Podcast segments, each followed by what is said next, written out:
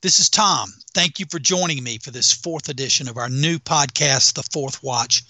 Fewer than four minutes is what I like to say. I want to keep these short, but always give you something that you can walk away with, share with family, friends, co-workers, classmates, really anyone who might need a kind word or an interesting new or little known take on something.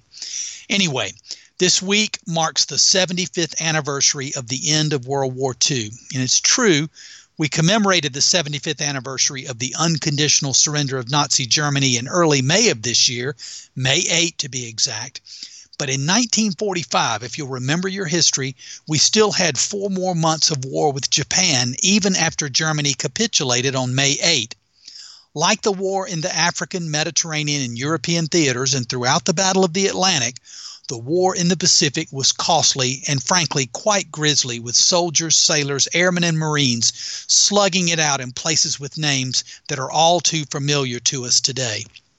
But in 1941 and 1942, even as late as September 2, 1945, when the Japanese signed the surrender documents, no one had ever heard of what were then the almost ominous sounding names of those Pacific islands and atolls where American men and boys battled fanatical Japanese forces in fights literally to the death, regardless of circumstance, because most Japanese soldiers refused to surrender.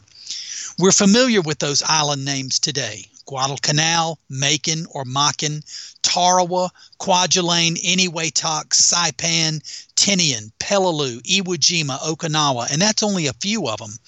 My own Marine Corps, which had earned a reputation as one of the world's truly elite fighting forces after the bloody 1918 fighting in France in World War I, further enhanced its reputation in the Pacific during World War II, which reminds me of a great story. During the Battle of Iwo Jima, Navy Secretary James Forrestal was standing next to General Holland Smith on the weather deck of one of the offshore ships when the flag was raised atop Mount Suribachi. Of course, all the thousands of ships' horns and whistles started blasting, and the Marines who were ashore started cheering, which prompted Forrestal to turn to General Smith and say, Holland, the raising of that flag on Suribachi means a Marine Corps for the next 500 years.